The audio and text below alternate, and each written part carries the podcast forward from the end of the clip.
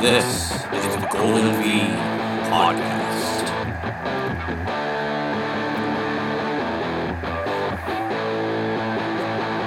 The Golden V Podcast is a Vancouver, Canada based podcast talking Vancouver sports.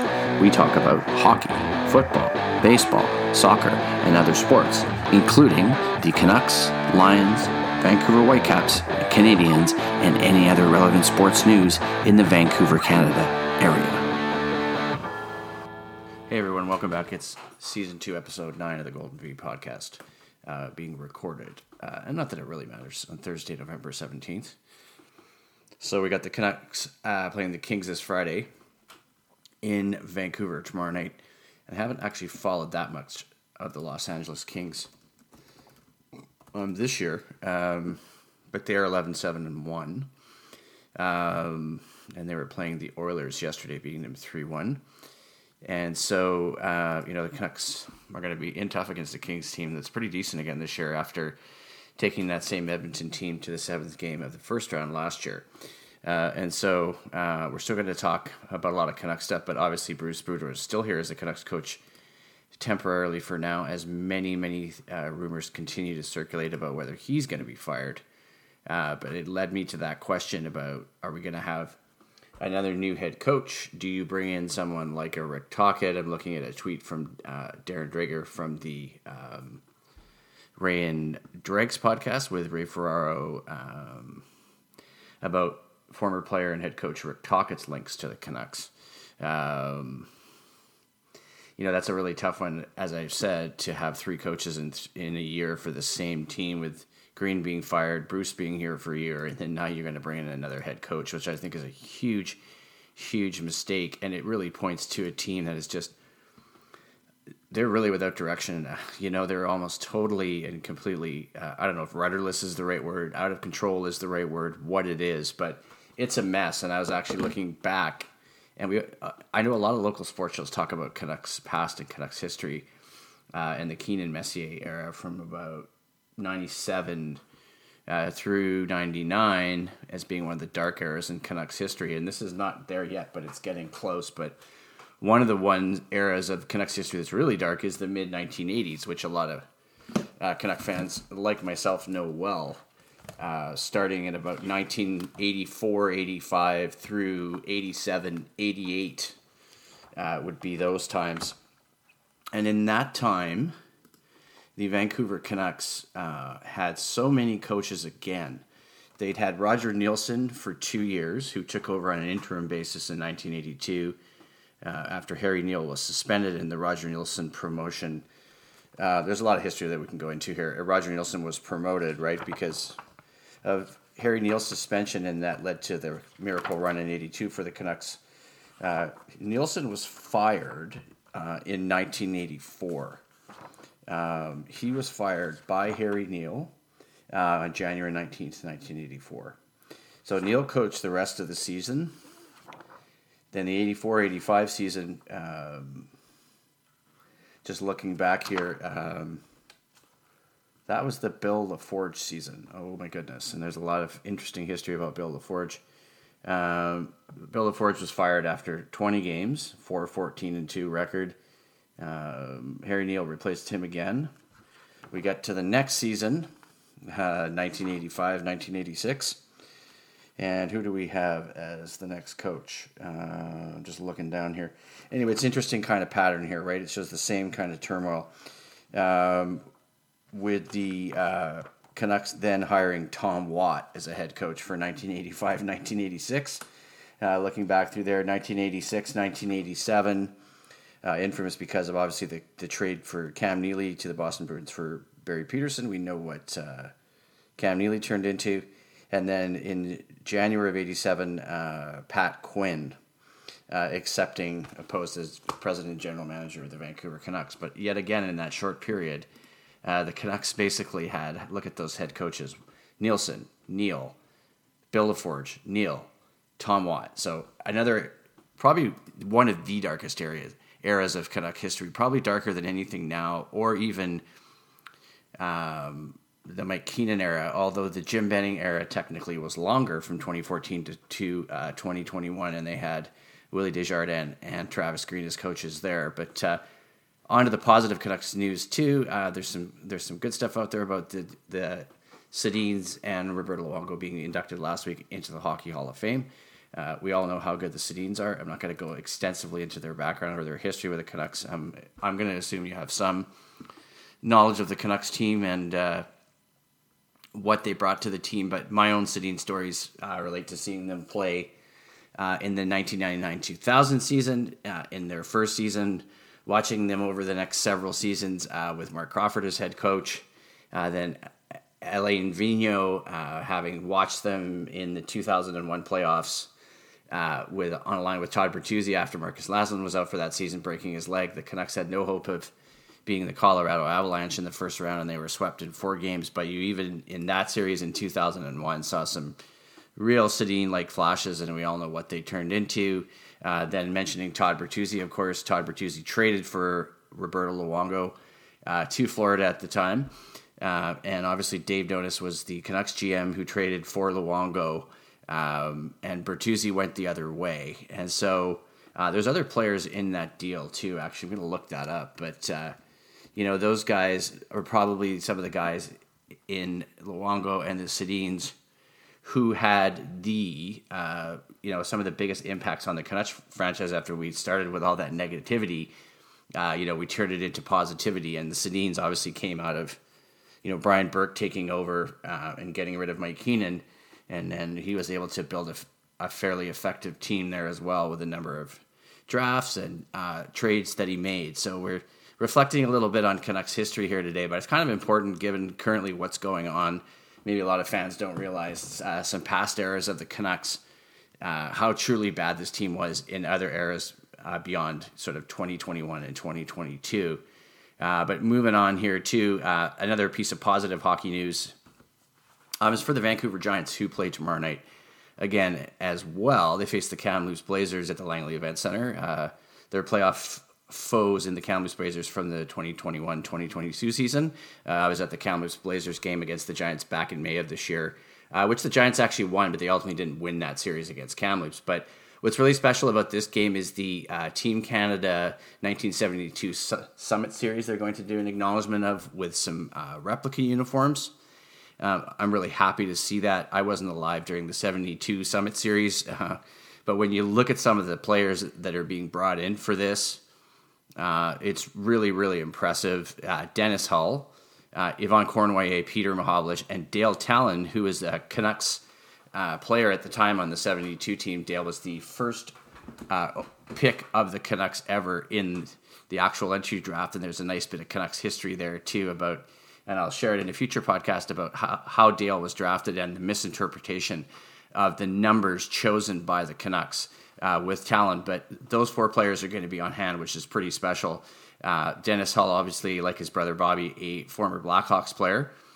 Um, and so it's really nice to see this kind of positive uh, move around the Giants and just that they're going to acknowledge uh, this. Um, how special the 72 Summit Series is, right? Um, I'm also actually reading a book on the 72 Summit Series right now, uh, written from the perspective, and it's a true story, obviously, uh, for a gentleman, and I don't have the author's name in front of me, uh, talking about how he was actually working for the uh, embassy in Moscow during the 72 Summit Series, amongst other things, uh, and just how important that was, but also uh, all the ins and outs of the politics and all the all the politics and history you know, with the Cold War that were going on at the at the time, and I'll actually refer to it in a future podcast. But it's a pretty special book. Um, but yeah, no, that's another interesting piece of uh, history from that 72 Summit series that I've been able to read. And uh, let's move on a little bit here to the Vancouver Whitecaps. So actually, this is a really packed podcast this week because there's a lot of Whitecaps news as well. And I didn't get a chance to grab all of uh, the news from today, but um, what the Whitecaps have done with their roster, and they've made a lot of a lot of changes. Um, they've exercised the major league contract for 2023 on center back Derek Cornelius. Uh, Cornelius is on loan to the Greek Super League. Uh, the club did not exercise the contract option for striker Tosaint Ricketts. uh, center Florian Jungwirth are both eligible now for MLS free agency. I'm just looking at a Whitecaps press release here. Uh, five players not returning at all include goalkeeper Cody Cropper, who filled in pretty admirably for Thomas Hasal when he was out. Uh, defenders Marcus Godinho and longtime Caps player Jake Nerwinski is now gone. So Leonard Owusu, striker Lucas Cavallini, uh, Cavallini, Godinho, and Owusu are eligible for the MLS reentry draft, while Cropper and Nerwinski are eligible for MLS free agency. So there's going to be a lot of new faces on that uh, Whitecaps team again this year. I have a feeling the uh, Whitecaps will have Thomas Hasal in goal with Isaac Boehmer and Max Anchor uh, as backup goalies. Returning next year on defense, we've seen uh, some other familiar names uh, Tristan Blackmon, Javane Brown, like I mentioned, Cornelius, Julian Gressel, uh, Christian Gutierrez, Lewis Martins. Uh, midfielders, obviously Ryan Gauld's going to be back. One of the main reasons why I'm watching the Whitecaps. Uh, Ryan Raposo, Russell Teibert's still going to be there. Uh, forwards, we're still going to have Christian Dajome, Brian White. So, um, you know, the Caps are uh, following up here too. Uh, free agency is on November 16th, and then uh, stage two of the re- of the reentry process is actually running today. The MLS uh, draft takes place on December 21st. And um, the other bit of news here, I think I mentioned this on a previous podcast, is the multi-year partnership between MLS and Apple to watch all the MLS games and League Cup games on the Apple TV app. I'm not sure how, how happy I am about this. Uh, you know, I see why they're doing it, but um, if you're a regular uh, cable subscriber and you get something like TSN or Sportsnet, you used to get all the, a lot of the Whitecaps games on TSN, so I'm not going to get those anymore. So somehow paying for Apple TV, I'm not sure if I'm super happy about that. I'm assuming it's still going to be the $5.99 a month price. It's been when I've watched other programs, uh, but it is a little bit disappointing for me to to lose it from TSN. It'll be interesting to see uh, how good the broadcasts are on Apple TV in terms of the commentators. Uh, with TSN, you know, having people like Greg Price. I'm trying to think of who else I remember from the from the TSN broadcast who I thought were quite effective.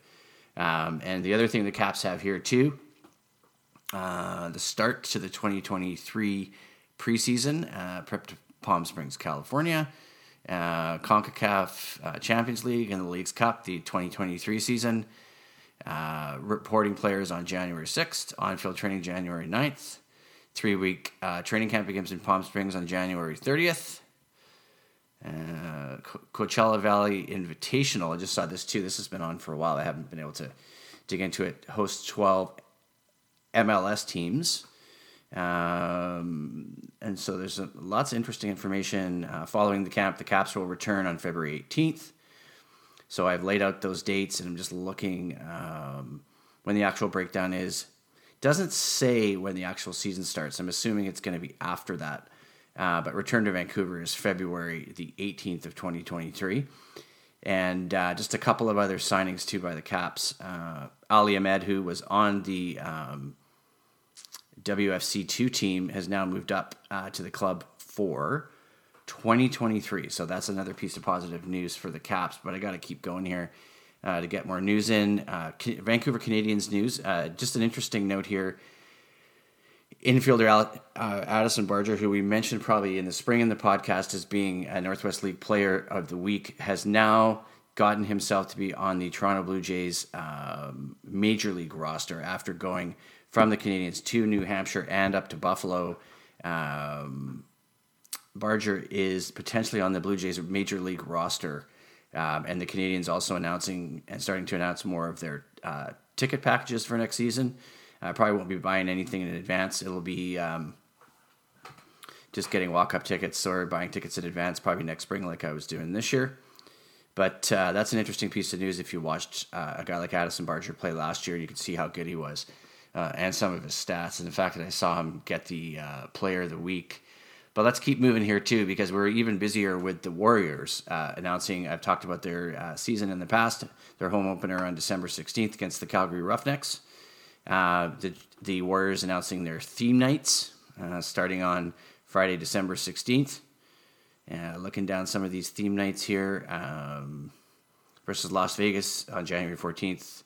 College night, uh, December 16th, I mentioned, is the home opener. We've got stuff like a St. Patrick's Day.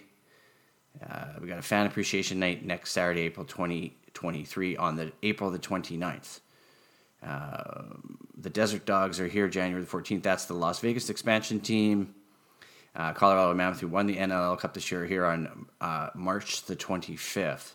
Uh, and as I mentioned, maybe not very nicely to the uh, Warriors on Twitter, let's not have a theme night where we see another 15 uh, 5 pounding at the hands of the Toronto Rock. But I'm actually not sure if the Rock are here this year. Uh, looking down some of the other teams, though, always a great rivalry against the uh, Calgary Roughnecks.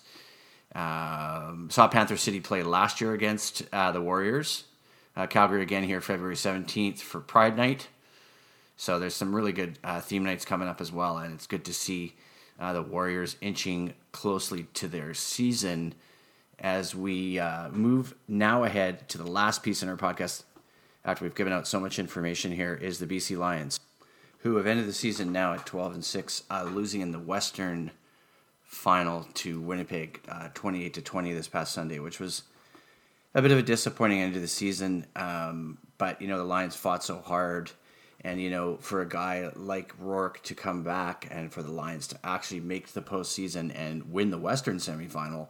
Uh, it's all on the up and up for the BC Lions, the way I see it. Uh, immediately, though, almost after the game, from Adam Schefter, who tweeted that on November 15th, uh, BC Lions quarterback Nathan Rourke, uh, who led the CFL in passer rating this season, as we know, and is nominated for uh, Most Outstanding Canadian, uh, is set to begin working out with NFL teams next week.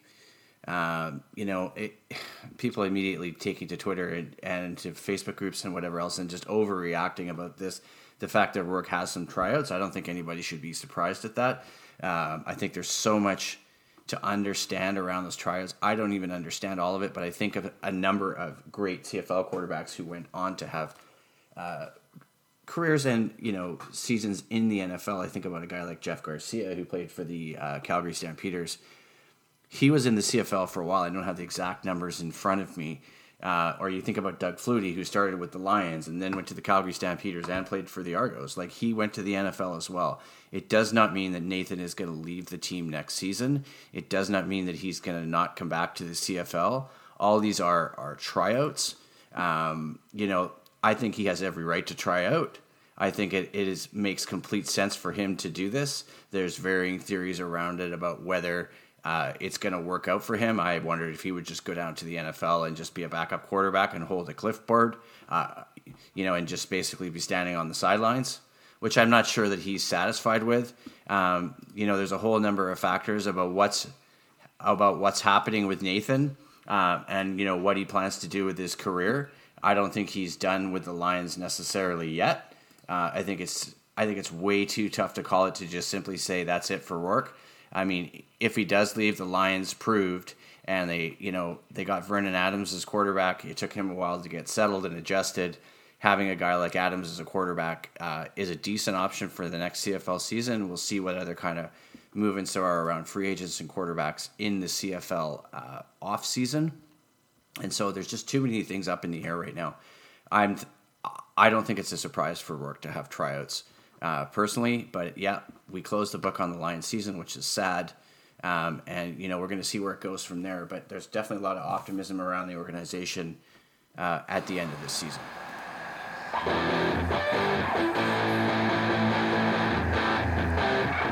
This is the Golden V podcast. The Golden V podcast is a Vancouver, Canada based podcast talking Vancouver sports. We talk about hockey, football, baseball, soccer, and other sports, including the Canucks, Lions, Vancouver Whitecaps, Canadians, and any other relevant sports news in the Vancouver, Canada area.